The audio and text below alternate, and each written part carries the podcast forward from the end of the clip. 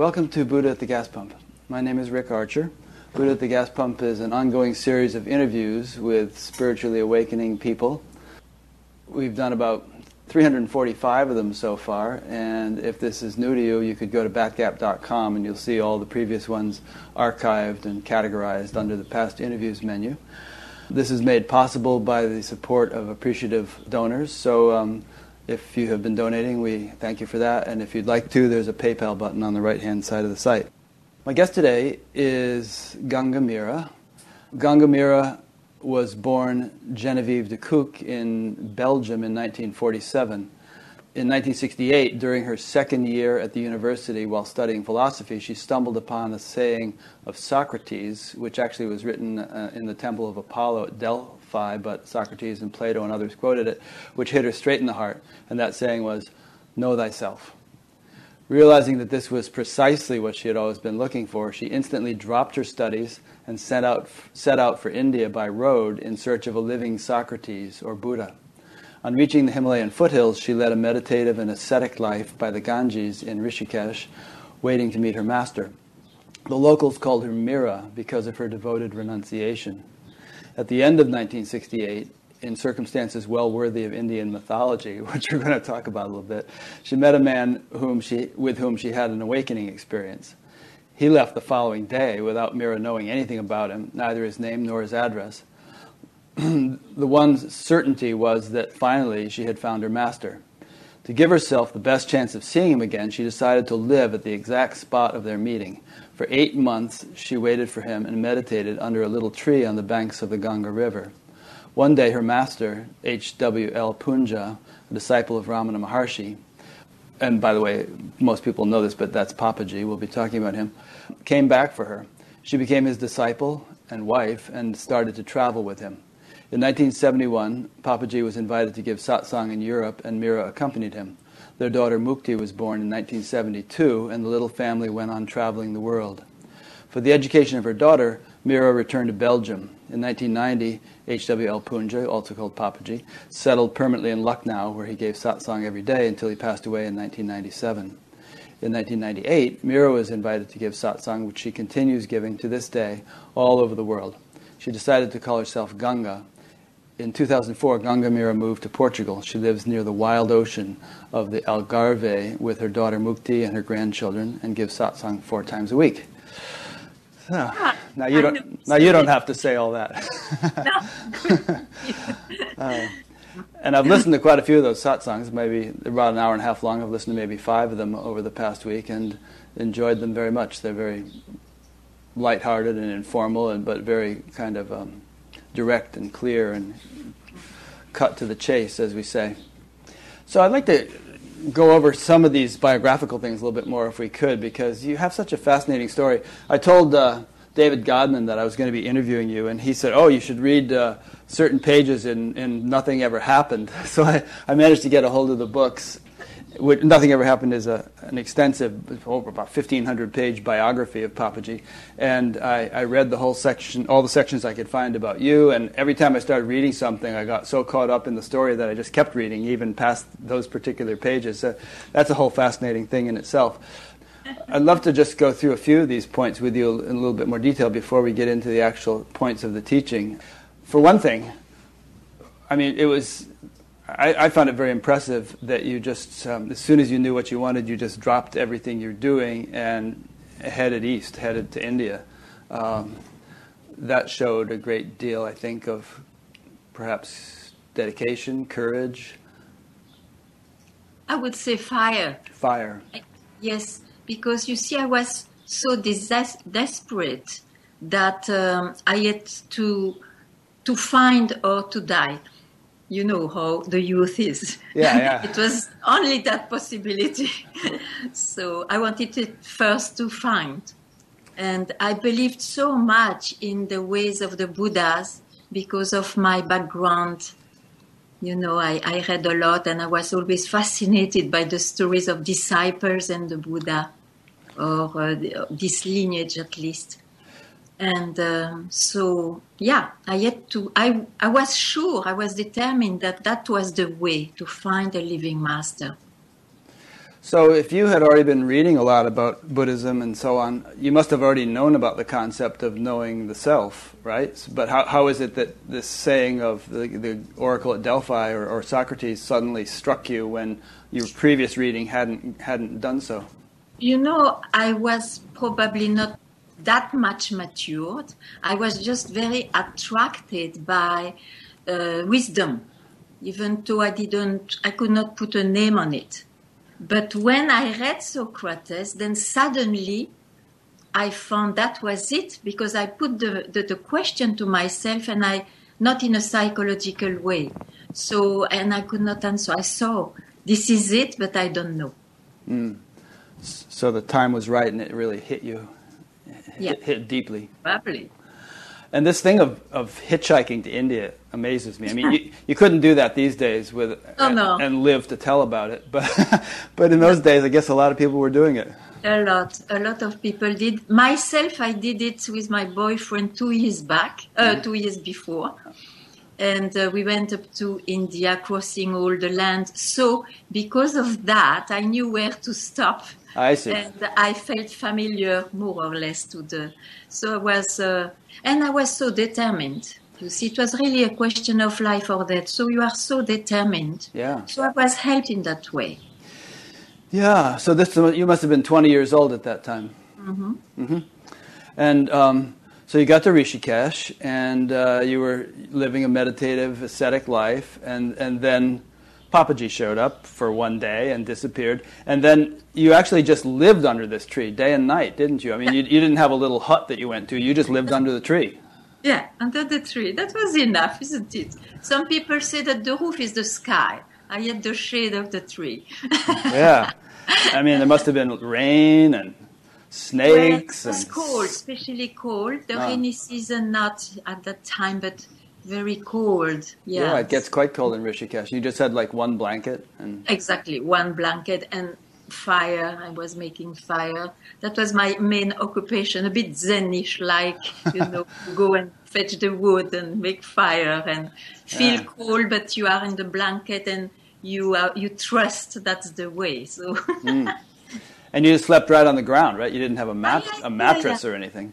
Yeah, Amazing. The youth, the youth can make those things, you know. It's true, yeah. Well, but it's impressive. I mean, it, it, it's uh, symptomatic, I would say, of your ardency. You know, your your zeal, your your fire, to use mm-hmm. your word. Wouldn't you say this? This is something you might want to comment on. That the more ardent, you know, the word ardent, the more the more zealous, the more yeah. the, the, the, brighter the fire, um, yeah. the more somehow nature responds to it, right? No, the fire has to be directed. You see, mm-hmm. if it is if it is uh, the fire for something you know, then then it will present. That's true. But uh, some does don't know yet. They have fire, but they have not yet seen what for? So yeah. I, I, had, I, was lucky enough to know what I wanted, sure. Right. And that's why, that's why probably I met the one I needed. Yeah. I believe in that. Yeah. Well, someone might say, I, well, I have a fire to be a rock star, or I really want to be a doctor, or something. And if you really do, then that's probably what yeah. you're going to do. But in your case, it was just the one thing. Yeah. Yeah, sure. Yeah. Okay. And so when you you were meditating under this little tree for like hours and hours and hours a day, right? Just sitting and. It was sitting. It was bathing in the Ganges. It was walking a little bit, and uh, I guess you know I was in a state. Maybe it's a maybe a big word, but a kind of samadhi state. All the time. Uh, was not so aware. Yeah, you, you know that meeting was so strong. It threw me in such a state that um, I could live like this. Mm. Yeah. So even the very brief meeting that happened shifted your whole Completely. consciousness or whatever. Completely. Interesting, and that, and it stayed shifted all that time. Stayed shift. Uh, in, in other words, it, it, was a permanent shift. Even that that one uh, meeting. It was a permanent shift to probably not really because I wanted to, to go back there since it, it looked to me the, the real thing I wanted, you know. And I knew I needed help for that from, from the master. So, but I was put in a state where um, I could have waited all my life. I was just going to ask that. I was I was just going to ask, like, did you ever have doubts, like, you know, maybe this guy isn't No. going to show up again, and I should No. just go and you just you were just going to sit there for the rest of your life if you had to. Yeah, yeah. Otherwise, I had to die. You know, I had this promise in me. So, That's amazing. You know, but the master said, I don't love you because you are beautiful or whatever. It's because I recognize that fire. Right. And I think today I, I measure more what he meant. It's true. It's true. The fire was there. Hmm. Among your current students or, or those you've been meeting with, do you see any fire of that degree of intensity? Oh, you, maybe you make them go sleep out on the grass just to test it.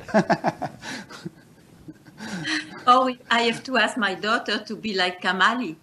You know the story of Kabir and his daughter? no, uh, how does that go? Okay. you go to see my father, otherwise I, I cut off your head. And, uh, you know, but first I have to cut off your head, and nobody went, of course, because that was too much. Ah, I mean, something like that. Of course, you know, the people, you know, I must say, a few friends, I call them my friends, who, who dedicate their life to live where I live in Portugal, where it is, there is nothing here. They are very fiery because it's not easy to live here, and they, they are here for satsang. yeah. So surely they have fire. Um, what would you say people can do? Let- I mean, I think most people understand what you mean by fire, and they realize it would be a good thing. But maybe they feel like their fire is just a little flame. What would you say people can do to bright to make the fire more intense? You know, to You to increase the intensity. Yeah. First of all, let them ask what is their priority in life. Means I have to die soon. What I want to realize first. If it is liberation, it gives an urgency, it gives more fire. And then you keep the company of those who love that too, you see, who have the same passion. So there are beautiful books nowadays available of the same lineage, speaking of indicating liberation and satsang life. For me, it's very important. Mm. And what would you say to people who, you know, they, they want they say they say they want liberation, but they also want to raise a family and they want to make some money and they want this and that and the other thing. Uh, how would you comment if they came to you and said that? Well, I would welcome them because I think it's already fantastic to introduce satsang in their life. But of course, they cannot expect probably to realize on the spot as it can be because of those uh, desires that they want to fulfill still. So they have what, like one leg here and one leg there, which is already fantastic when you see how the world uh, runs after, you know. Right. and in your and they might say, well, in your case, you you had a daughter, and so you had some kind of worldly interest. But I think your case is a little bit different because your husband was a master. Yeah. And also, you know, uh, you may be surprised I speak like this. Uh, it was not my desire. I was uh, following, uh, believing in uh, the path of detachment. So um, I totally um, surrendered to, to whatever was happening with my master because I know that was the most precious. So it was always for me, uh, the master was the first. It's I never forget, forgot uh, him as a master Right. first. You see, and now, of course, the wonderful thing is that I'm, I'm very happy that he gave me a daughter, a family, and it removes also it removed the separation between this and that. what do you mean by that? I mean that you can cook and still be totally fiery hmm. to to if if you didn't realize yourself yet to dedicate a second to that whatever you do Yes. whatever you do mm-hmm. that separation is has always been raised by the master. Because you know the time i was with him it was like uh, we were walking uh, busy marketing uh, the market uh, to buy potatoes or making tea or simply sit or hearing him. Uh, there was no particular moment. Every moment could be that one So it didn't so much matter what you were doing on the outside, Not but so a- much. appear- you know, appearances were superficial, but on the inside that fire was burning. Yeah. Yeah. It, as you probably are aware in the in the Bhagavad Gita, it says that you know it's a very great fortune to be born in a family of yogis. Uh, so your daughter has that very great fortune. Um, has she turned out to be a ardent spiritual a- aspirant or, or you know person? Is she as interested in spirituality as her as her parents? the answer you can make it as you like but she comes to every satsang and her father is her master so That's. That's great. And she has a couple of children herself now. So your grandma. yeah yeah, Yeah. fully nice. Um, okay. Um, you mentioned that in this little bio that I read that for the education of your daughter Mira, you returned to Belgium and in, uh, you returned to Belgium, and in 1990, Papaji set up. You know, in, in Lucknow permanently. Does that mean that you became separated, or were you somehow back and forth? And Oh, of course, we were visiting. First of all, we never felt separated up to a certain extent in time because our uh, letters, correspondence was very intense. Each letter I wrote, he was replying with great love and great teaching in it. So we were with him actually. yeah, Now, uh, physically, we could meet him only every three years because of lack of money. Yeah, because of that. And uh, but uh, as I say, uh, that was not felt like this. No, in 1990, in 1990, when he was in Lucknow, that was another phase of his life. You see, so uh, it was not. There was no place for a family life yeah. as we knew him. So for us, that was a big shift. Yeah, at that point he became kind of famous, and all these Yeah. all these people who are now satsang teachers were were there. Neelam and Gangaji and Mooji and all these Andrew Cohen and all kinds of people were were Sure. hanging mm-hmm. around him in those days. Yeah, which Yeah. was a, which is fantastic. And you know, when I met to him in '92 in Lucknow, I really knew my time is over. I had I had so much, you know. I had to chew that now really by myself. It was time for others.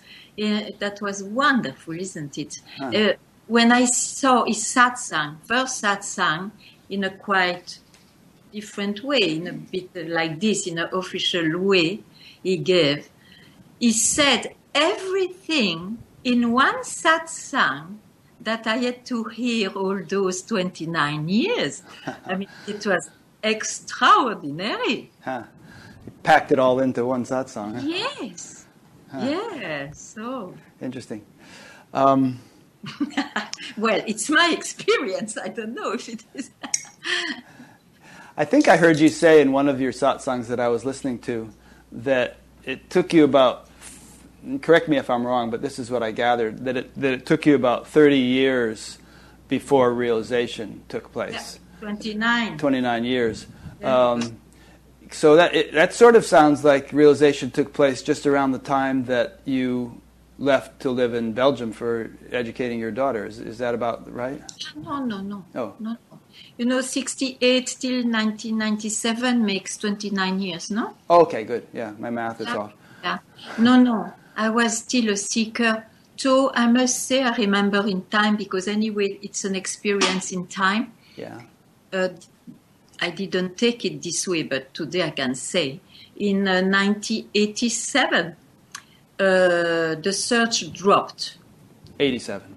Yeah. Mm-hmm. But I was, I was, um, and I felt without daring to tell myself, and but hoping it isn't so. Uh, this is it. But of, you know, I was in such a good school that I was surely not telling anybody. Yeah. So, but um, later on, I saw there was still a seeker having no search. That was my trap.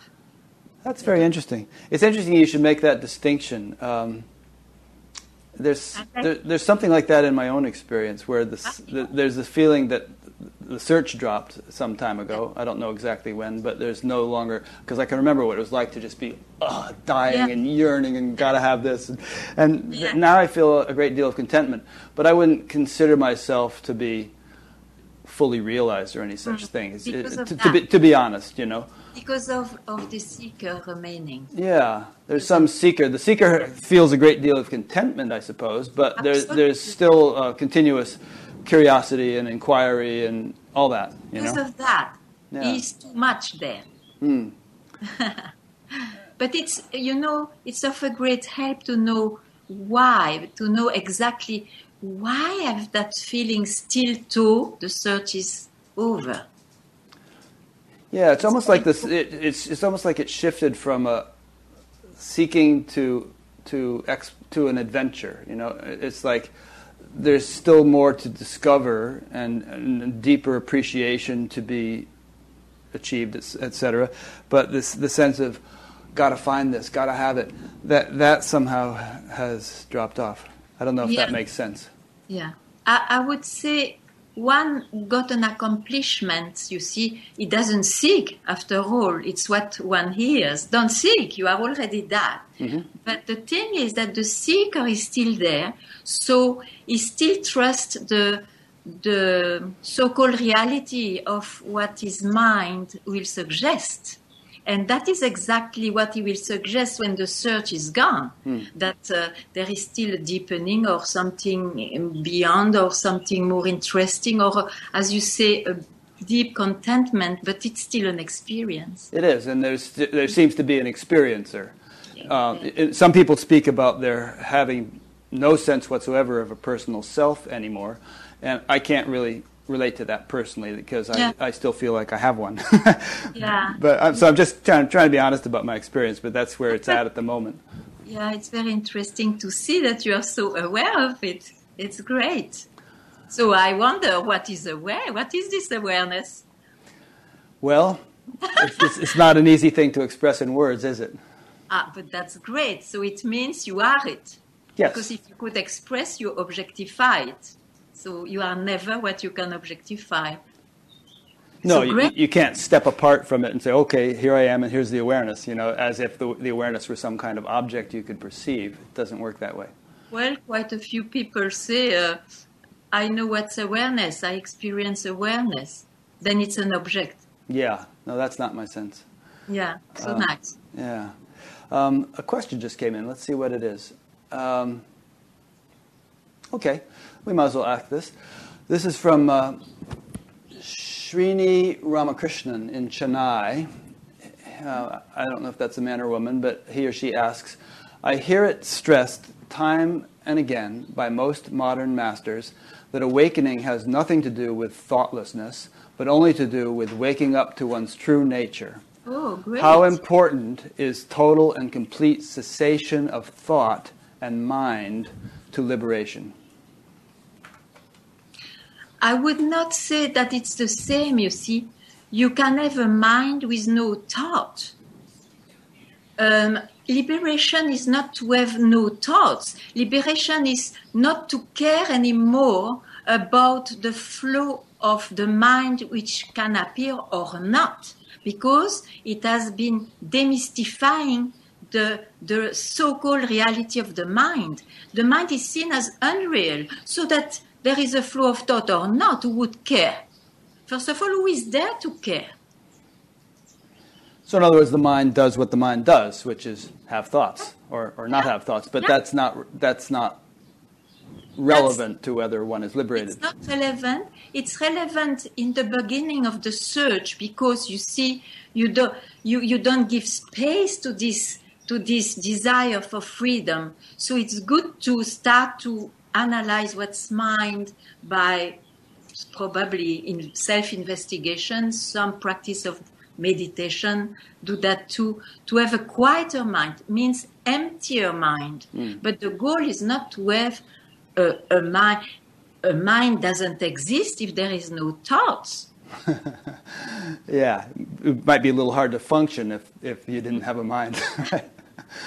um, let's probe a little bit more into your experience. Uh, you mentioned, in, well, I think you said 90, was it 87? Uh, 97? 90, 97. When uh, Papaji left the body? Well, 29 years you had this awakening. Yeah, 97. Yeah. 97. Right around the time when Papaji left the body. Um, was it actually coincidental with when Papaji left the body, or some months apart? I, no, no, no, no, no. It was the second he left the body. I tell you what happened. When I, first of all, I didn't know the state of Papaji at that time. And uh, so when I learned he's uh, leaving the body, for me, it came immediately that it was an event as important that to have met him. Hmm. And so it created in me an urgency. I have to do it now because I know I will never, never trust anybody else. Hmm. You see? So I wonder what suddenly a big doubt came. What did I hear from him after all? Did I hear anything right? And it left me in one sentence I always took as a as a tool, don't land anywhere. Hmm. He was telling that. And then that, I tell you, it went very quick, but I remember the steps. And then, for the first time of my life, it shows how bad student I was. it, I asked, but who is not landing? Hmm. And that was it. So I can tell exactly in time that I had that experience of the disappearance of the concept I am real, I is real. And yet the realization is when you exactly also don't take this experience for it, you see. I was in, I had, a, I must say, an excellent background with my master. An excellent background? Background. What do you mean I, by that? I mean that whatever I could hear from him, I had enough time to probably that it entered in my cells, that at the proper moment they came and they had the, the effect. So it, yeah, so it just finally came to fruition at that time. Yeah. yeah. yeah. It's very interesting. It's, it's interesting that at his death you should right then have the big shift. Um, I know when my father died, I didn't know that he had died that day. And, Ah. and I was having this incredibly blissful day, and I was thinking, what is going on? Why am I so amazingly blissful? Ah. And, and then later on, I found out he had died that day, and I wondered after whether there had been some kind of connection between me and him so that when he was released from his mortal coil, I experienced some kind of release at the same time. Probably. Yeah. Probably. Sure. Huh. Sure. So I wonder if somehow Papaji's Mahasamadhi, in and of itself, was a catalyst for your. Probably because you see the urgency and the, the, the knowing I cannot go anywhere else if I cannot, to whom I will ask then. You see, Right. I knew that will be not available anymore. So that created for me this. Yeah. And so, how would you characterize your experience prior to that day, day to day, you know, going through your day? What was your subjective interaction with life like compared with after that day when that realization had taken place? Ah, there, it, there is nothing in common. Absolutely nothing. What I thought was real, but still I could not there was somewhere a lack of of something. Uh, was still very peaceful, and I had no more uh, questions about knowledge and whatnot, and I, I could I understood master. I could even tell the same uh, answer as he was telling. I mean, I knew the subject well, but it is not. You cannot compare. It's uncomparable.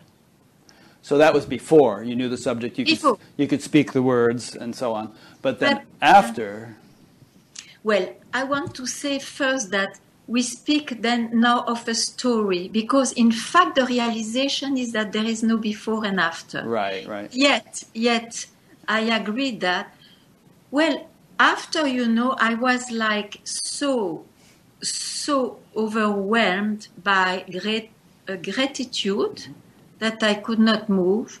And uh, I think at that time it was a great blessing also to have been alone uh, in Belgium, in Brussels. And so I stayed, uh, I think, two months sitting and I could not stop writing. And so I have a diary Mhm. and um, of revelations, knowing very well that I would not take the revelations for it, but I could not help, you know. just wanted to express it. Yeah, yeah, I had to. It was too too strong. Did you ever publish that? No, it's in. A, I never read it again. so bad. You, you could publish it sometime. My daughter may do that yeah. when I'm not there. So, um, as you know, these days there are hundreds of people running around um, offering satsang, and they may come they may come from different lineages, but a lot of people use that word. Um, Yeah. And I don't know if I've ever actually had anybody on this show who defined carefully what sat what satsang actually is or what it does. So, could you give us a, a good, clear definition? Yeah.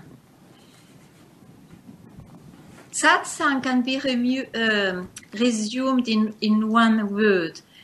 Um, there is looking like a guide, a finger, who will root out the demand of someone who is there, who must be a seeker after truth, or he wants to liberate himself from what's unreal.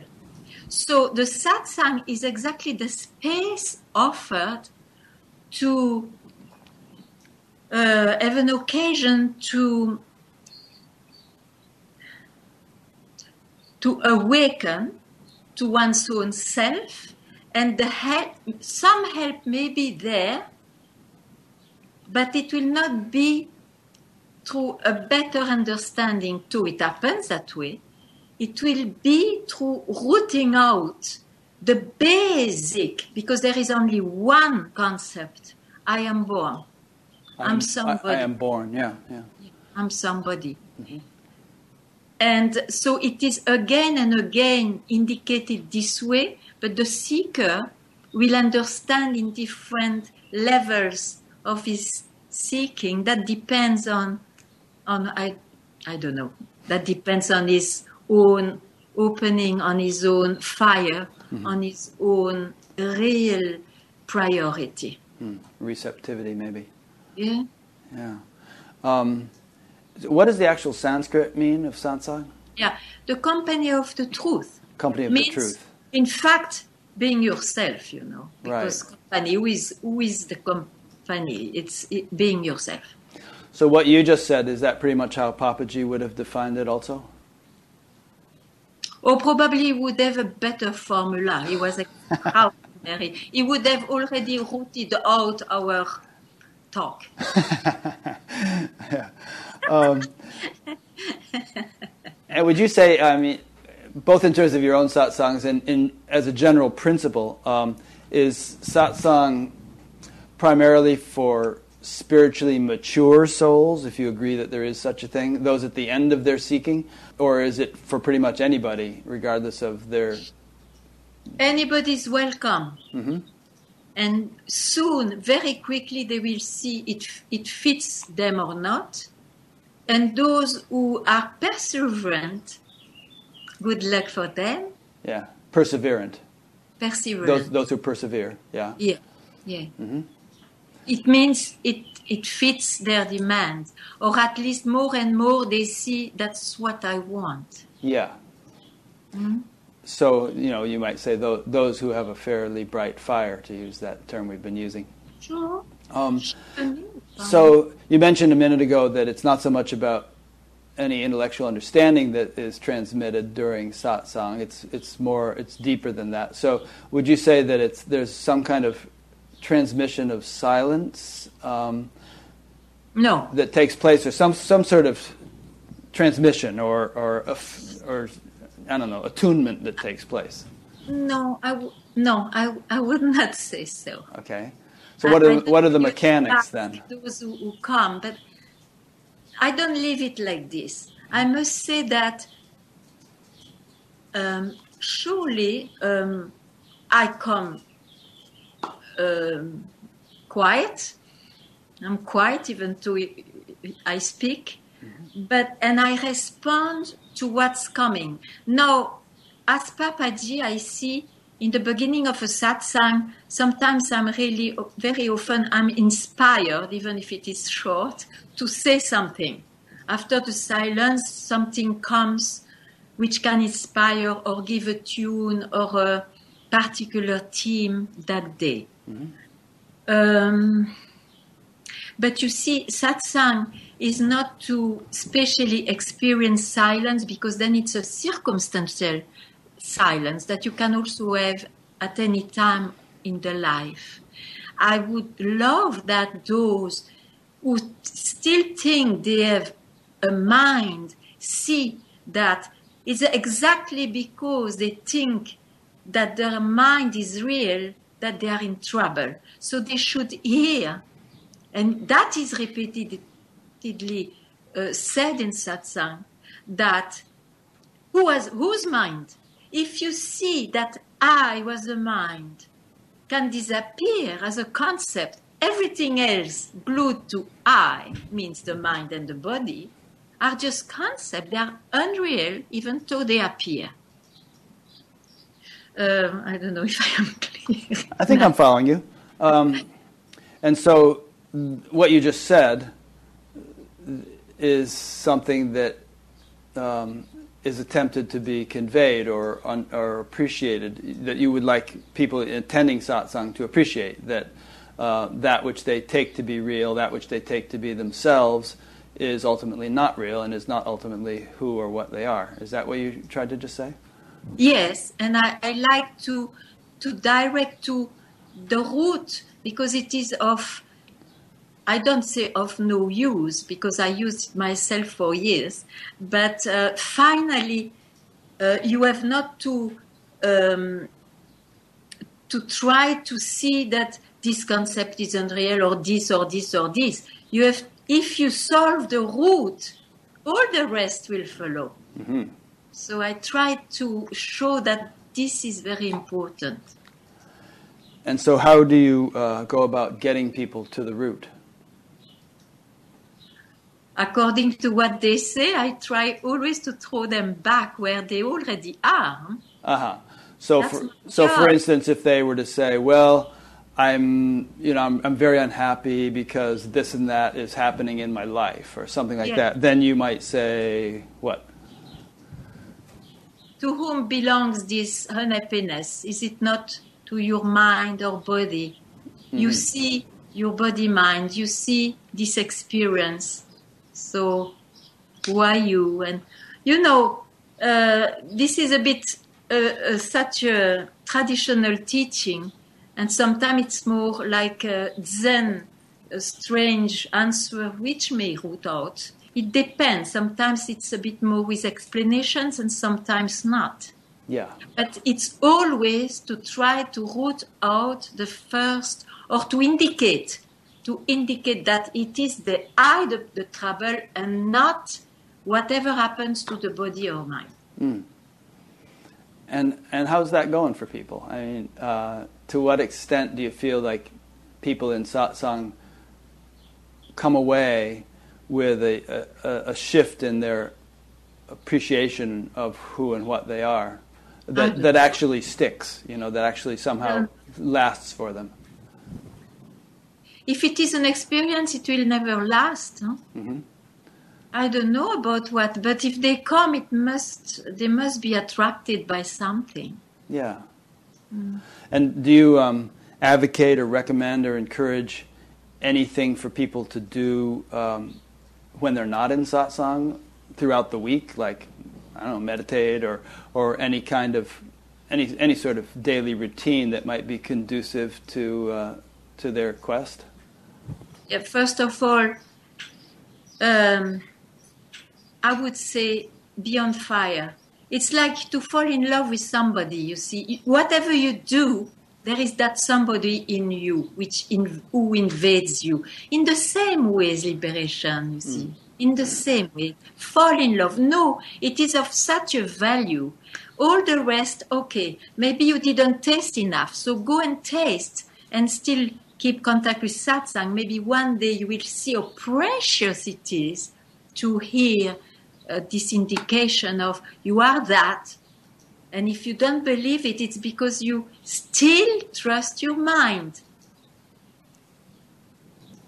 Fire. Fire. Yeah. so uh, I guess that one way of phrasing the question would be, um, you know, every time you come to satsang, maybe it, it throws a log on the fire, you know, and make, makes it brighter. Uh, but maybe throughout the week when you're not in satsang, or if you can only come twice a year or something like that, is is there something where you can keep putting putting, ah, putting yeah. more wood on the fire to keep it, oh, you know, stoke it? Of course, we have the luck to have fantastic books of those same lineage. You see, yeah. Uh, Buddhas, Ramana Maharishi, Papaji first, because it is through him that I knew all this. Mm-hmm. Uh, I loved, I discovered not long ago Siddharameshwar Maharaj, you see, this is fantastic indications, plus all these Chan and Zen masters. Yeah. You read one line, you get inspired. You know, oh, what great it is. You you see, and YouTube. What yeah. a fantastic technique now. Through YouTube, people keep contact. Yeah. Mm-hmm. And then satsang alive at times, you see. There's a woman in uh, Australia whom I'll be interviewing in July who um, w- was watching lots of, of, YouTube videos of Mooji, really likes yeah. Mooji, who, who of course was a Papaji student. And, uh, and at one point, you know, just watching a YouTube video, she had this profound shift and she, she said she just laughed and laughed and laughed for hours like pounding her leg at the kind of the realization that you know she was not who she had thought she was you know there's just this really significant shift so YouTube can do it. yes, anything, you see, because after all, it is just to wake up, which is a strange way to say, to wake up to what you already are. Yeah. So, you know, I don't. I understand we, we speak, and myself, I have to say before or after and shift. In fact, there is nothing like that, but we have to speak. So it's not even a shift, it's to see that we shifted, I shifted in a base which was away from what is. What I am is always there. Yeah.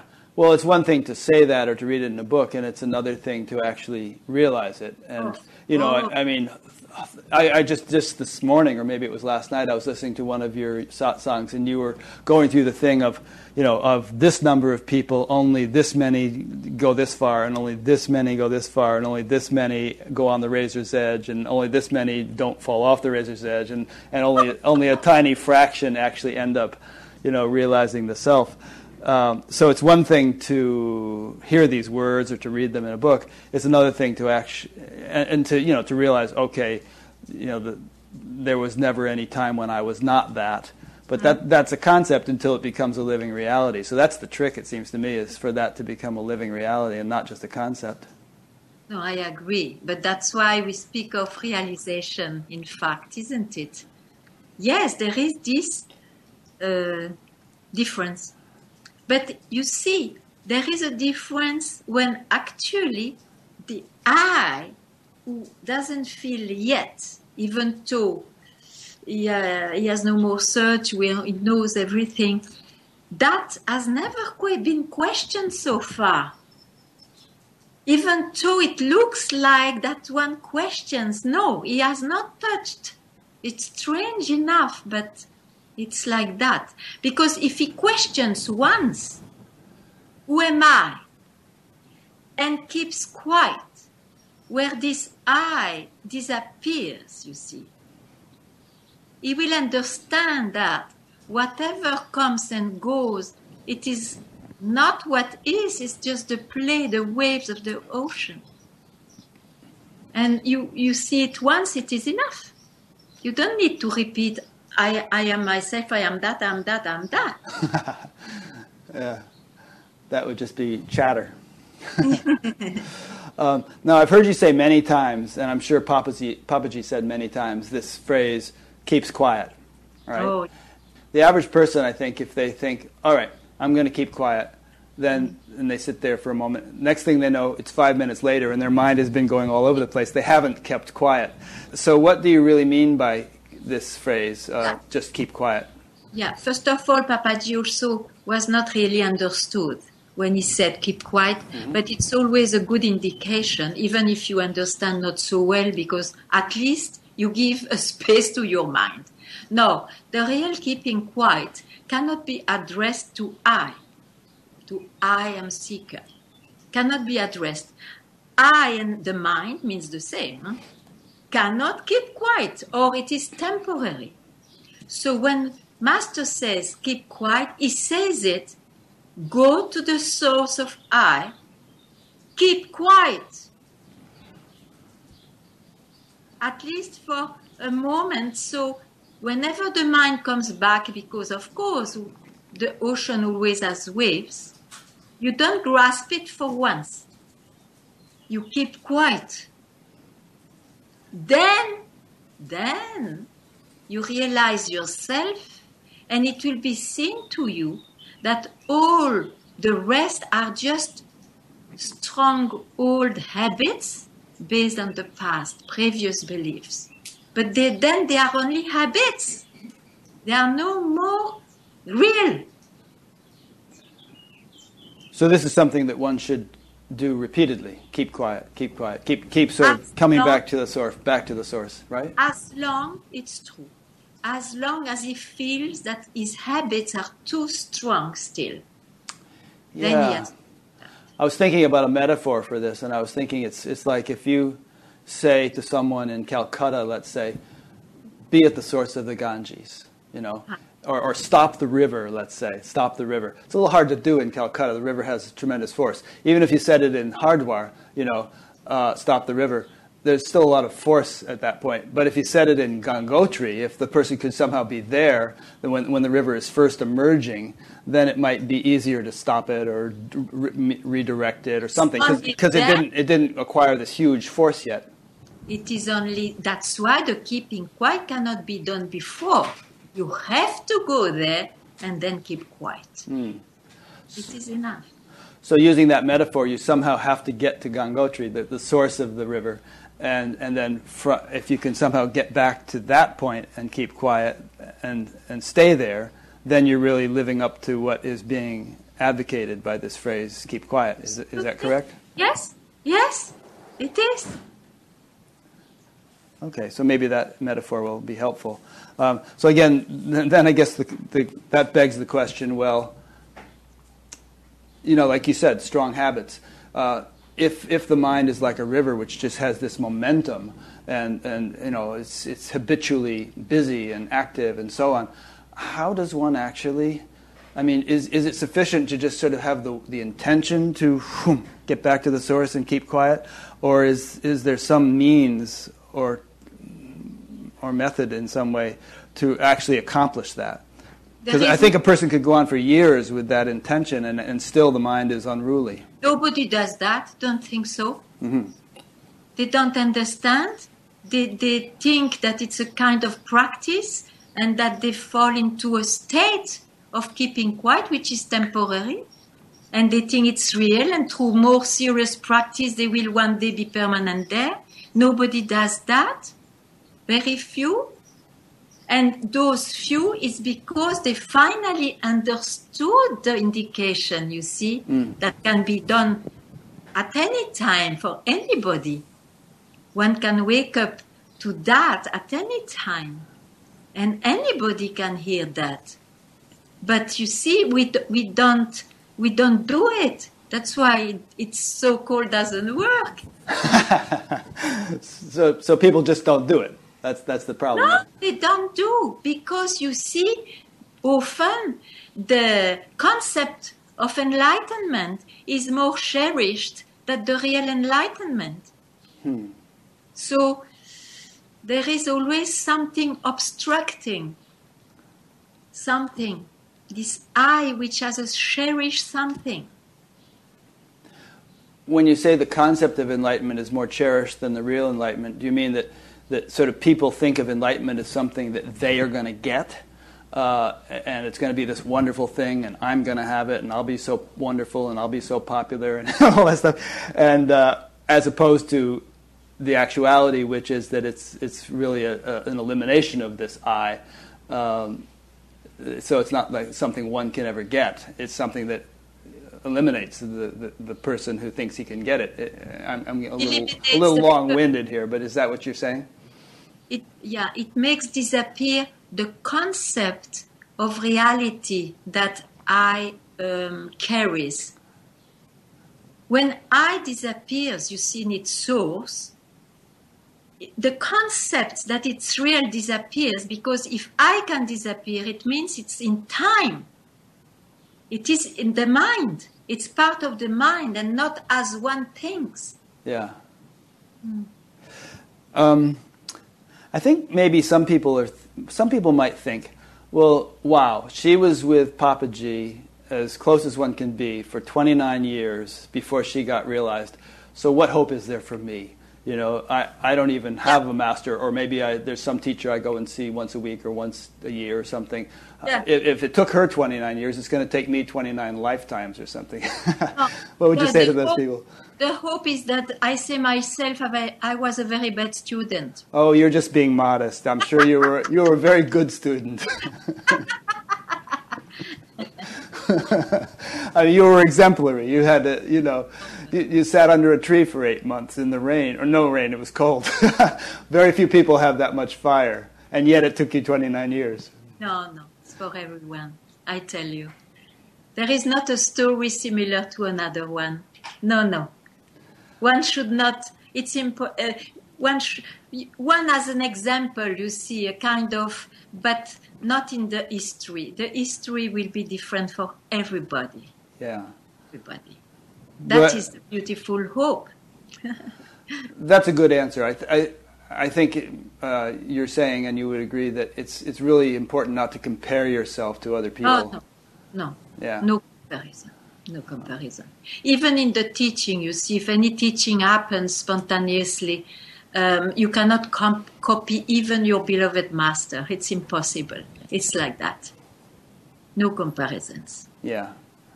Yeah, well, hopefully everybody, I, I guess we don't have to elaborate on that point, but I think that's really important because, you know, I've done that myself, and I know many people have. They, they think, oh, if I could only be like him, you know, or, or he, he uh, seems oh. to be, or she seems to be having this wonderful experience, and I'm Yeah. not having it. And there's this comparison thing that can go on for, Yeah.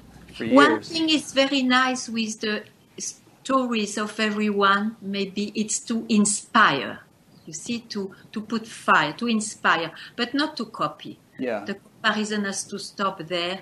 It can inspire. That's why the books are there. It's not to copy. Yeah, good, good point. And again, this, this thing I've been reading last week, this Nothing Ever Happens, very inspirational. I mean, Papaji was such, he was such a remarkable man. I, I didn't really know that much about He him. is. he is a remar- yeah. Well, I don't know if he's a man anymore or, or if he ever was because he's something other than deeper than that. But uh, what a remarkable life.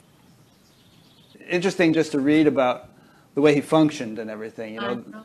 the sort of spontaneous, intuitive, in- where even he didn't know why he was going someplace or, or anything. But then it turned out to be this perfect situation. extraordinary. Many, many. It's like every day was practically like that with him. We are very lucky to have that in books also now because it inspires so many people. Yeah. Yeah. It does. So there's been some discrepancy, uh, like for instance, in, in, things David Godman has said about whether Papaji actually sent people out to give satsang, you know, or whether they just took it upon themselves to do so. Um, do, you, do you have any feelings about that? I prefer to speak of myself. He never sent me anywhere. Except to buy vegetables or something.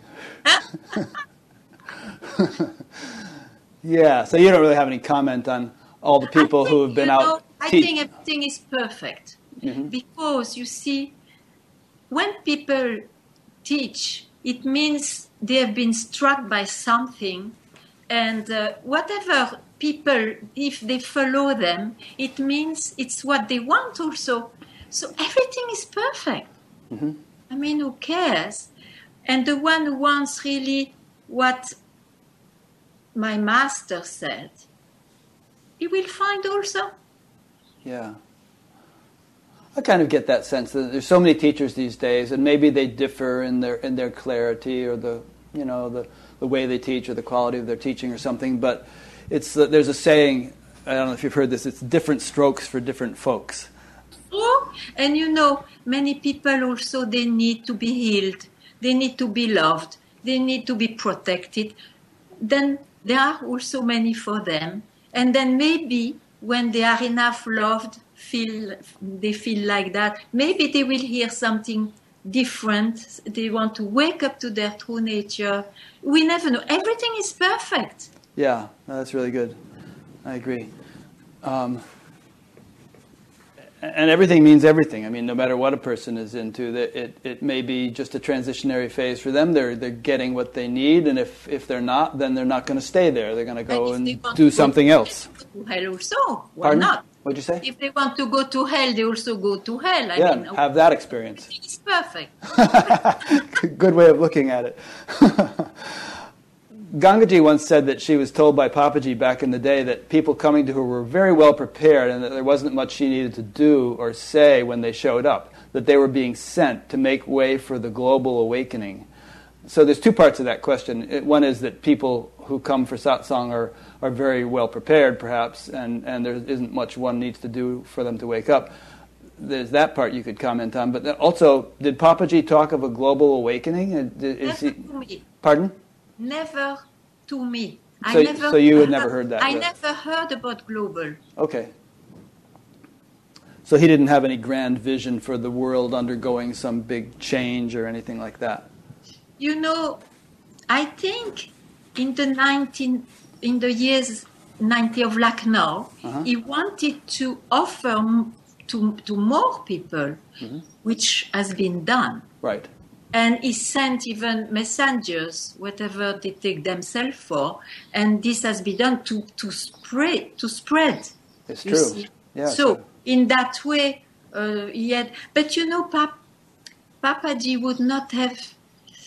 I think it was more spontaneous with him. Mhm. He didn't have this intention. I do that for global thing. He just did it when the time was like that. And of course, there was a spreading which was not there before. Yeah. Yeah, but I am not of those times, so I don't know much Okay. of those years, except those I read and I, I meet many of those this time. That's a good answer. There's a common saying that Papaji is often quoted as having said, which is "give up the search," and uh, and also things like you know, "there's nothing to do, you already have it, just be still." And he was no doubt, you know, in saying this, he was no doubt stating the absolute truth. But he also meant that when you've made it to satsang and you're sitting with a true teacher, you can finally relax. That your head is in the tiger's mouth, so to speak. You've been caught. You've crossed the river, you know. So you're able to lay down your practices and previous knowledge and all that came before and just be open and receptive to grace. Um, and that's what Ramana told Papaji when he came to his door. And, you know, because at the time Papaji was a lifelong Krishna devotee and, and was reluctant to give up his practice. So this is a little bit of a long question. I'll just keep going for a bit and then you can respond. Um, so Papaji was this is again this continuing question. Papaji was not speaking to the seeker who is still in the heat of seeking, wanting more, you know, spiritual knowledge, or those at the beginning of the journey or even midway. He told those types to seek as if one's pants are on fire. You know, uh, so there's different teachings for different stages of the process, and you know, the, the questioner here is saying, so sat, satsang is the end of the process, the end of the Vedas, the end of seeking, the realization that surrender is the only avenue after one has exhausted all strategies for awakening, which is why taking a master's words out of context does not do one any good. Um, so she's saying that the truth of Vedanta is not understandable to the average person. It's easily misinterpreted. Most are not ready for it. Would you, would you agree with all that or comment on it? I mean, there is not much to say, to add.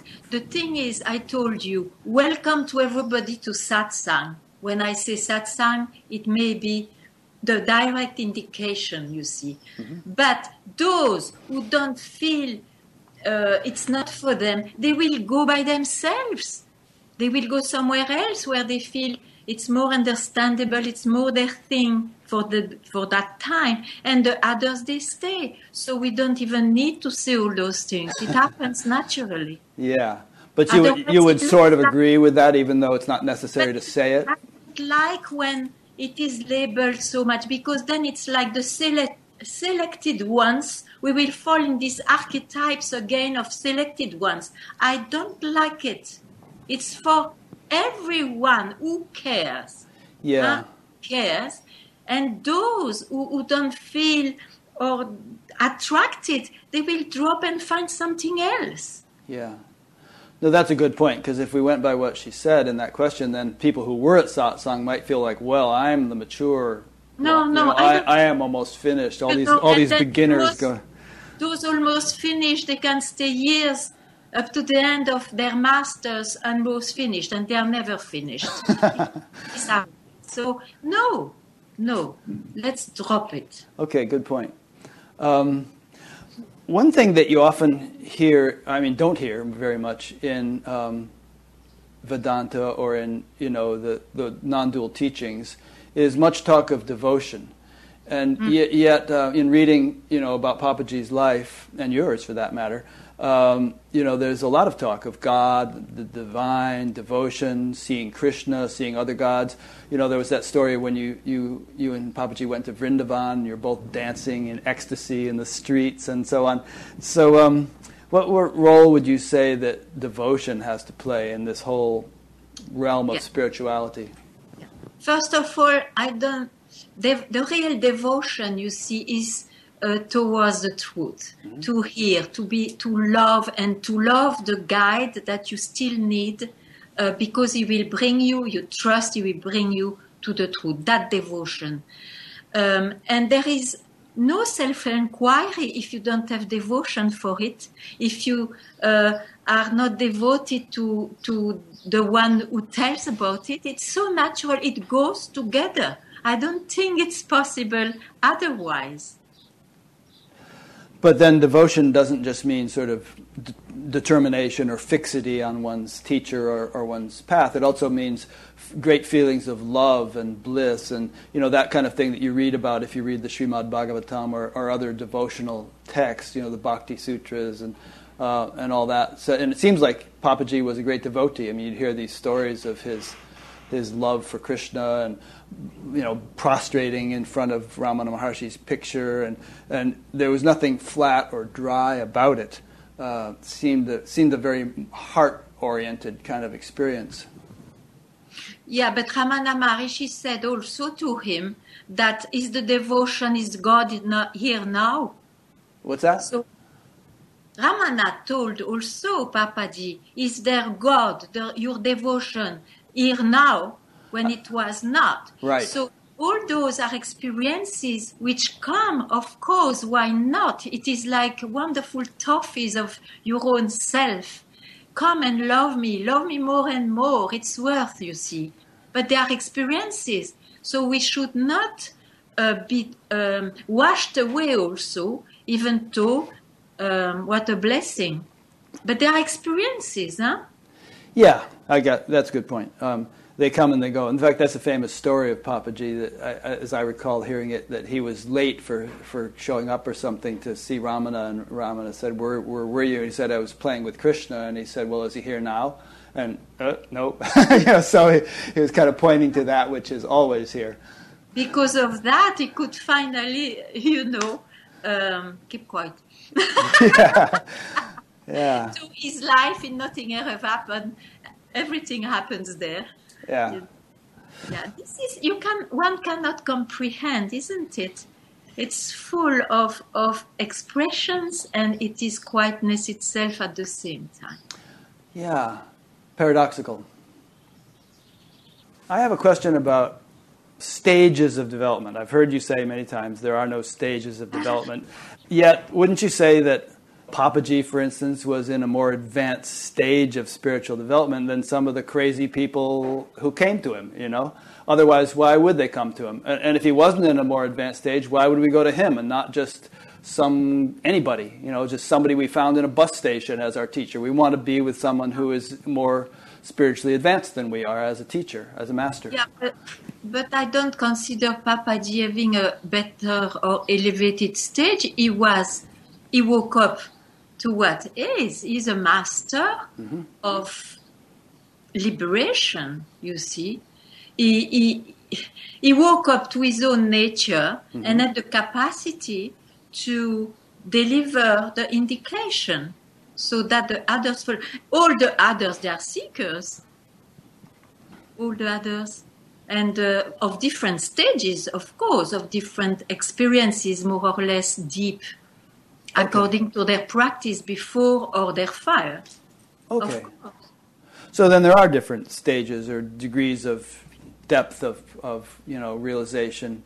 Um, Absolutely not. Oh, but he just said that all these seekers were at different See, stages according to their practice, and Papa yeah, was. Yeah, sorry. No, but a seeker, it is somebody who has got so many experiences, he can even have eventually a glimpse, the experience of enlightenment as somebody. Now, master is it is is not somebody. Right.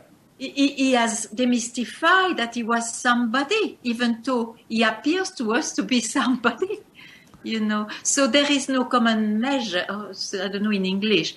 Uh, we, we cannot compare that. No comparison. Yeah. Huh? Okay. Yeah. So maybe seekers have stages, sure. Okay, so seekers have stages, but masters are beyond stages. Is that a way of summarizing? Yeah, yeah, yeah. okay. Yeah. And and so once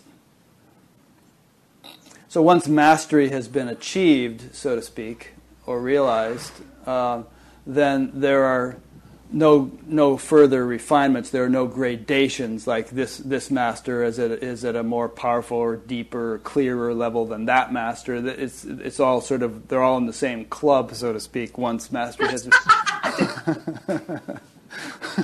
but first of all, the master would see, and that is the great teaching that any stage is unreal, mm-hmm. and that's how he can help the one who is asking. Now, about the one who woke up to his own, let's say, who realized that he was always that, uh, there are no, no stages. Now, some they teach and some don't. Um, that's all I can say. Some they teach and some. You mean some teach stages and some don't? Is that what you mean? No, no, no. Some. Oh, some teach and some don't even teach, teach at all. Some, yeah. Yeah. I, I, guess I've not met, but it's possible, of course. Well, sure. I'm, I'm sure that there are, you know, sages or real, realized beings who it's just not their dharma to teach. They they just sit yeah. in a, they sit in a cave or they sit under a tree or whatever. Or, they, they are, or they are husbands. Or they're husbands. Yeah, they might be working working in a business or something. We never know. Yeah, now I know people like that.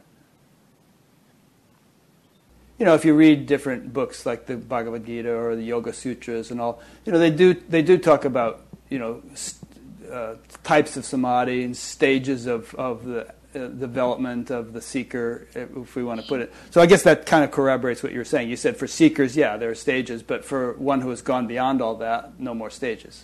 Just mm-hmm. yeah, okay. Yeah. Just, just, to reiterate, I heard you say in one of your satsangs that um, you didn't you didn't make much of the notion of vasanas. That vasanas, or, or I'll, have, you define vasanas, but that vasanas could be in any way a um, a, a, a, deterrent or an obstacle to realization. Um, let's just discuss that for a little bit. yeah. We, yeah. Okay. Because I know that it is in the mind and uh, of a seeker, or even it, teachers are there to tell. First, remove your vasanas or make them sattvic or so pure that they quieten and all that, and then you will realize. But you see, I don't believe in this gradual uh, work which will never come. And first of all, you have to believe that somebody has, is real to purify that. Or it is exactly because that somebody believes he is impure or pure that there is a problem. So we have to again question, but who is this I with this concept? Rather than to start to clean it and if it is unreal, then what was the use? All the energy and all the life went on. Well, let me take a, an extreme example. Um, yeah. Let's say you go into a, um, a, psychiatric hospital for the criminally insane, and you sit down with a group of psychotic, violent people. Okay. Uh, you know, just to take a really extreme example. Yeah, yeah. And um, you know, and then con- contrast those people with the people who come to your satsang in Portugal. I mean, yeah. wouldn't, wouldn't you say that the people who come to your satsang in Portugal are much more receptive, much more sort of able to hear what you're saying than the psychotics would be? And, and, so for the psychotics, it might be valuable to attenuate some of their vasanas, to sort of purify and clarify and, and you know, just be, become a more sane person as a, in, in the direction of being able to appreciate satsang. I understand. Yeah. No doubt about it. But you see, this is not my job. I'm sure that a few compassionate, beautiful people do that. But I can't do that. It's not into my capacity. I am just good at this. That's all. That's what I do. But others, I'm sure and I hope it is done. Oh, yeah. Well, I'm not suggesting that you go into a psychiatric hospital. No, but I, I explain. I explain that people will be there to help them, you know. Yeah. It's sure. No, but the reason I brought that up is to show that now there's an example of people who have a heavy load of vasanas, people who are, let's say, really crazy. Uh, th- there's a lot of impurity.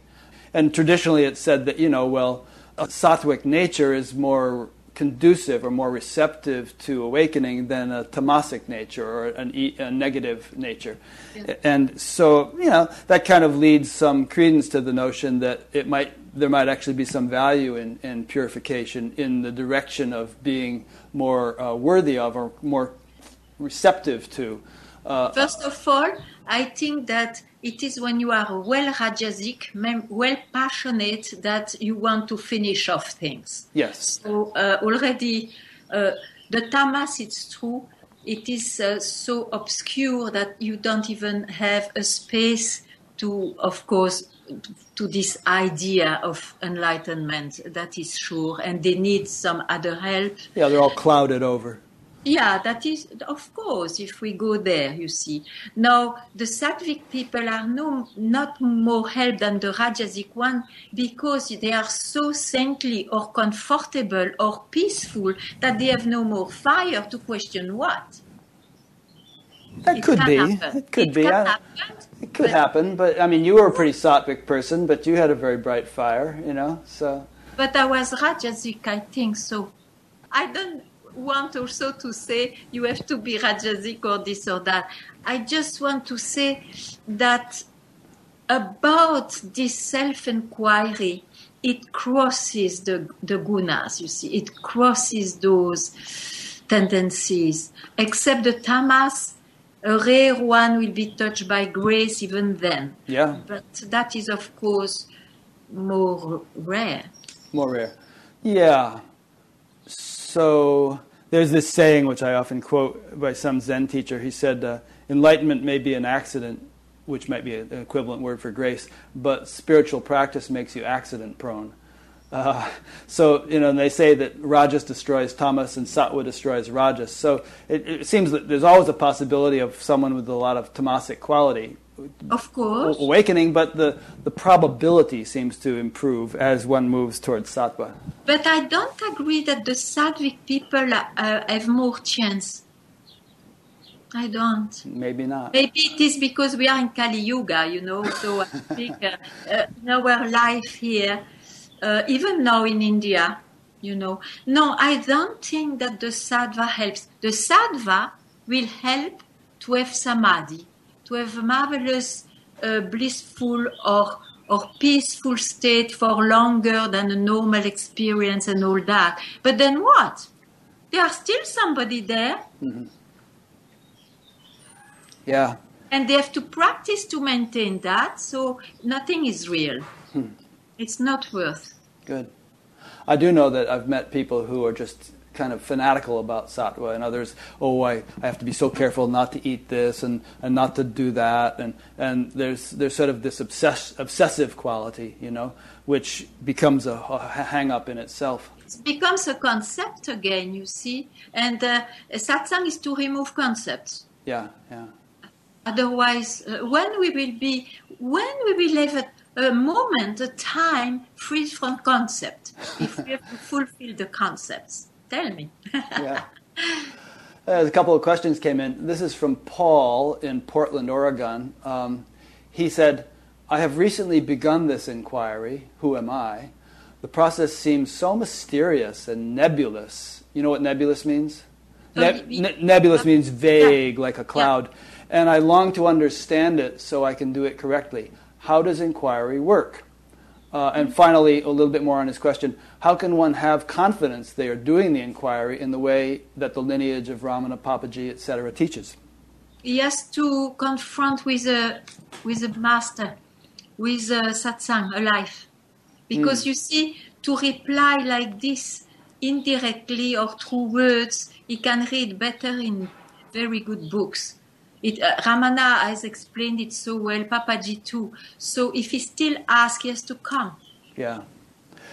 Well, he's in Portland, which is not far from Ashland, which is where Gangaji lives, and so maybe he could go Wherever there. he likes.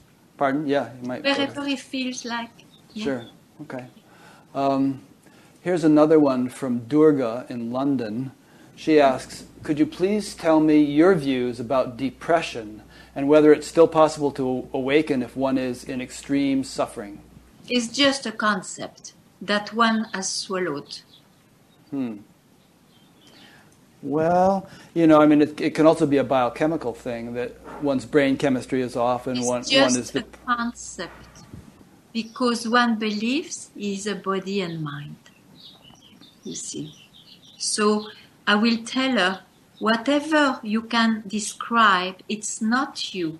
Let, uh, let her make this neti neti. Not this, not that. I'm depressed. I feel it deeply in my heart or body or mind. I can know it. I am not that. It will help her. Help to lift her out of the depression. Yes, help to see that after all, it's an object. Mm. It is an experience like another experience if but one gets attached to a few experiences, you see, because it gives them, according to their past, happy or not happy past, it gives them a sense of personal existence. Mm. And this is the seeming drama. Yeah. What did what did Papaji have to say about bliss about Ananda. He seemed like a very blissful man, and uh, and you yourself in your own experience, you seem very. Pardon? Not all the time. Not he wasn't all the time. Maybe would not be happy that I replied that. but I tell not all the time. Yeah. Unless the bliss which is spoken by the wise man means you cannot objectify what it is. You see, it's peace, it's bliss, it's joy. Of course, there is tremendous joy, but it happens this way sometimes and another way. Some, I, I cannot accept experiences of bliss as real. So bliss is necessarily like a wave on the ocean. It's the, the ocean itself isn't blissful in its nature. But you can say, but then it will never express by bliss. Those who speak of bliss, they speak of the expression, isn't it? Yeah, but there can also be this underlying sort of fulfillment or contentment or happiness which seems to just to persist regardless of the surface fluctuations, you know? I uh, don't believe that you can objectify yourself. These are expressions already, mm. maybe very deep they go on changing. How about your own experience? Do you? Um, this is my experience. Do you feel uh, ever feel depressed or any negative emotions like that? Depressed, surely not, mm-hmm. because the search has gone from the mind. You see, mm-hmm. so negative emotions. What do you mean? Sad sometimes. yeah. I react to I react to my circumstances mm-hmm. with the body mind. The thing is, the confusion is gone. Right. That's all. But I'm a, I, I'm just natural human being. That's good. And even when you're feeling sad, is it all consuming? It's like, you know, like, like, with some people, they might be so overshadowed by it, like just sadness, you know, completely. That's my world. Um, if you have a wave of sadness, it, there are waves. They're waves on the surface of something much deeper it's not lived like that, you see, because I don't think there is separation anymore. The sense of separation is not there. So, in that way, I may say, when I'm sad, I'm sad, and when I'm not sad, I'm not sad, and it doesn't give more doubts or or thought about, oh, I was identified, or mm. oh, that was not the truth. All that is gone. Mm. So so you're just living naturally. It looks like. Yeah. This is a strange question, maybe, and you don't even have to answer it if you don't want. But I read in uh, in David Godman's book that Jean Klein thought that Papaji was dangerous and warned warned students away from him. And I found that that a little puzzling because you know from what I know of Jean Klein, and he seemed like a very you know enlightened man. Um, so what was his problem with Papaji? Oh, you should have asked him. I didn't get the chance. he was surely a gentleman. yeah. Okay. Well, that's a tactful answer. so um, we've covered quite a few things. What haven't we covered? I, I know another question uh, will probably be coming in in a minute. Is there anything that you would like people to hear or know that we haven't discussed so far? I am a bit blank. I, uh, you gave me blank. okay, I'll try to stir up something. No, okay. Well, let me ask you this. I know that you have these nice satsangs online. I've listened to about five of them now, and um, people can do that. And uh, I also mentioned on your website that you travel. So do you actually go around the world still and do satsangs here and there, or do you pretty much stay in Portugal now? I pretty much stay in Portugal, and yet since two years, I uh, I do a few trips. It's true. Mm-hmm. Um, I wanted, for some reason, I wanted that it is known that in Portugal satsang is available, mm-hmm. and. Um, maybe those who are interested when they see me in some cities, they can come here and I can visit them again there if there is enough interest. Yeah, I don't go all over the world, but I, I travel a little bit, yeah. Yeah. Are there accommodations in Portugal? If a person wants to come there, is there a place for everybody to stay?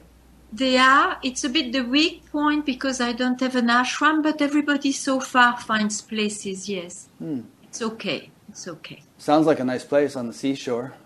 It is a wonderful place. Yeah. yes. a wild ocean and quite away from everything. And four times a, uh, a week, satsang gives a a color. You know, it's uh, it's nice. Yeah, that's like a regular, um, almost a ongoing, you know, thing. Four times a week. That's great. Here's a couple of questions that just came in from Mary. Uh, she didn't give her location. She said, um, first of all, let's answer these separately. What does love mean to you? Love means everything. Uh, I don't think the world is sustained if there was no love. Means the self, you know. Means the self. So there's that I saying. don't speak of relationship. No, you're so, a deeper kind of love. yeah, like love makes the world go round. Um, so the world is sustained by love. That was a nice phrase. Yeah. Do you do you associate that with, with God or the divine when we, we talk of love? With the self, with reality. Mm. you know, with what you are. And you know, when you don't have a sense of separation, it looks very much like love. Huh. Yeah, you know, there's that saying in the Bible to um, do unto others as you would do unto yourself, and uh, so it would seem that if if you if there's no sense of separation, then others are yourself, and you'd love, you know, the others as much as you love yourself. Therefore, not mistreat them in any way. Circumstances may provoke some strange things, but uh, I mean, it's unshakable, untouched love or reality. You know, I use less this word word love because there is too much concepts on on it, and uh, Right. but of course I cannot deny what what to say. Yeah, it has kind of romantic connotations usually. Um, this is sort of a related question uh, from Mary again. You said that all appearances are not real. Does this make all life forms in, uh, disposable, you know, lacking value? Uh, Since appearance, since the world is a, a mirage, does that sort of mean Yeah, that? yeah, yeah, yeah, yeah. Yeah. But you see, this sentence comes once you realize. Now, the sentence is heard by a seeker to indicate them the proper, to give them the proper indication. Look, look and see if I is real. Because if you apply that, I think there will be very misunderstood behavior, misunderstandings, and completely cuckoo behavior. and excuses sometimes. Oh, it's unreal, so I can do whatever. No, it's real for body mind. Yeah. It's real for body mind. It has a seeming reality. And so uh, natural intelligence goes on with that. It's a way to teach. It is not uh, the truth. In truth, everything is real and nothing is real. Hmm, nice. So again, we cannot, you see, comprehend. Also, if you look at the behavior of masters like Papaji and others, um, they seem to be very concerned with people's well-being and, and you know very compassionate and so on.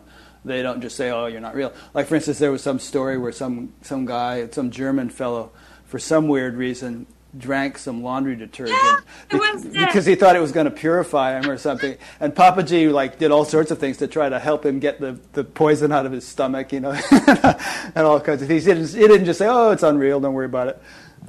no, but that's what I say. You see, the master is the most wise person. He will not take things this way. He knows very well, you see. Uh, everything is real, nothing is real. But to say, look, what comes and goes is unreal. It's a, it's a guide, guidance. It's a tool to touch who, who thinks is real. Because if you see that even I can disappear as a concept of reality, all the rest is of the same nature. So it's, it's just an indication. It is not a saying, uh, all is unreal and all what the mind will understand with all its logic, which will be a disaster. Mm-hmm. Yeah, sure. Good.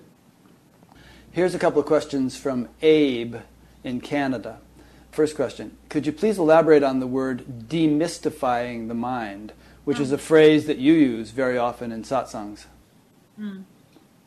To see that the mind is just an object of yours and to go back then more easily to the subject instead of being mystified by objects and its hypnotism generally.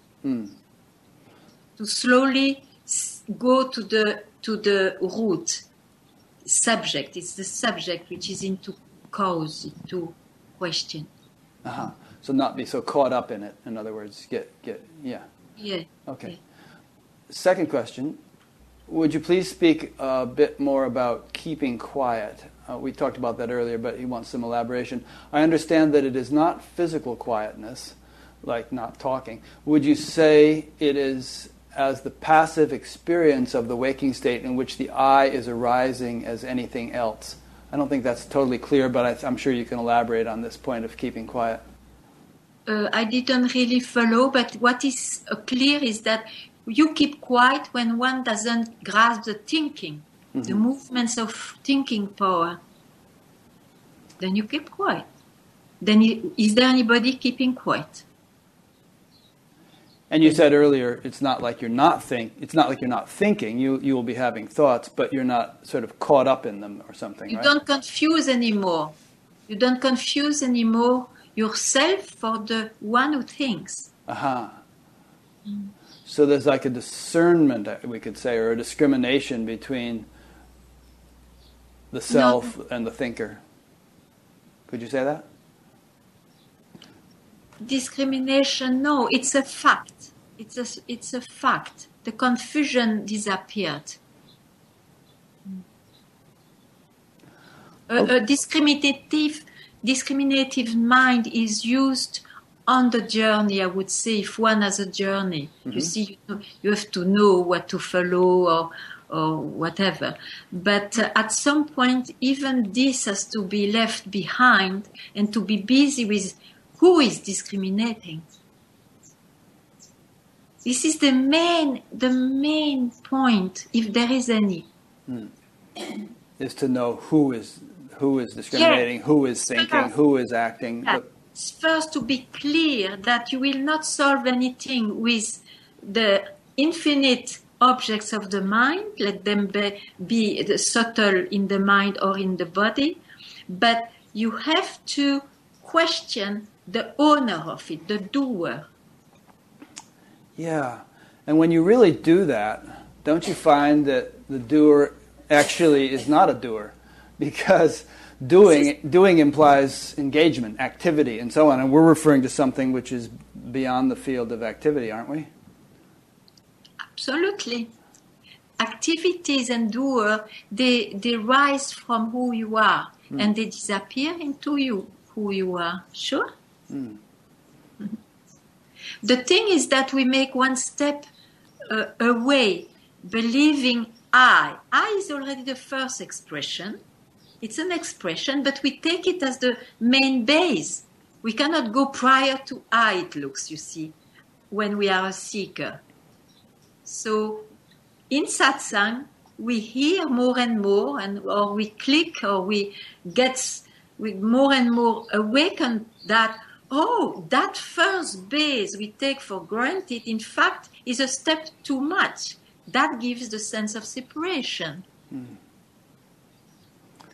So when one goes beyond that, then one goes beyond separation, correct? Absolutely, separation is created only if you believe that the rising I is real. And so if you if you go beyond that, if you have gone beyond the belief that the rising I is real, um, is there still any sense of I whatsoever? Or has one sort of landed in a place which is impersonal beyond a, a- a sense of I? First of all, everybody is already himself. So, everybody. The only thing is, he believes that I is real, so he wants to experience who he is as he experiences everything else. That is the trouble. Mm. Now, what you say, the sense of I when it rises is there, but it is known, it is demystified there is no more confusion that rising I and that body mind is what you really are. That is gone radically. Yeah. So what you just said then is that one can, and, and words are always you know, limited in the way you have to express things, but that uh, this state of realization or enlightenment or whatever you want to call it is not going to be an experience like any other experience that we've ever had. It's not an experience, it's beyond experience. We can even remove the word beyond because it gives this concept that you have to go somewhere or you are not there now. Yeah. yeah. You see you are it there now. But because we believe that I, somebody, is real, uh, we, we, we have the habit to objectify our world, to experience it. So, so it looks that we can never attain what we really are. Now, to realize what is already here, we just have to make disappear this, this I, how, going back to its source. Mm. Uh, I go back always there, you see, to remove the concept of prior and beyond, which is fantastic at some stages, but in fact they are also, they can also create a concept. We should be removed from concept. Mm. It's difficult to talk about this stuff without using words like that, just because the whole the whole language is built upon objective experience, you know, and so you you keep you have to like be very careful what you say when you try to describe these things, and and you you, you never quite do it properly. And, and, I don't mean you, I mean one, you know, me or anyone. Yeah, sure, sure, but also it is the the how to say the passion or the the compassion of the teacher to point out if he sees that the word comes from some places to to point out oh uh, you have to correct here but the same word can be expressed uh, how to say without a base and then it's all right yeah for instance, I was listening to one of your satsangs, and the, at the end, the children come in, and there was one where you, you were saying to the children, Now you please sit over there so I can see you. And now, you know, that seems very dualistic. There's a you, and there's seeing, and there's here, and there's there. But that's the way language works, you know, and, that, and you're communicating to people in a relative sense. You want the children to move around. You know, words are inadequate to describe the reality, uh, and that we use dualistic words for the sake of practicality. You know, sure. please pass the salt, or you know, go there and buy this, and, and you know, how how you do? What is your name? Things like that. But that doesn't really hit hit the, the depth of the reality. So, you want to just elaborate on that a little bit? Yes. First of all, it is impossible to describe uh, what is because the mind comes from what is and disappears there. So he's no more there when he could have words to, to bring and tell, you know, it disappears. He's, he's just dying there.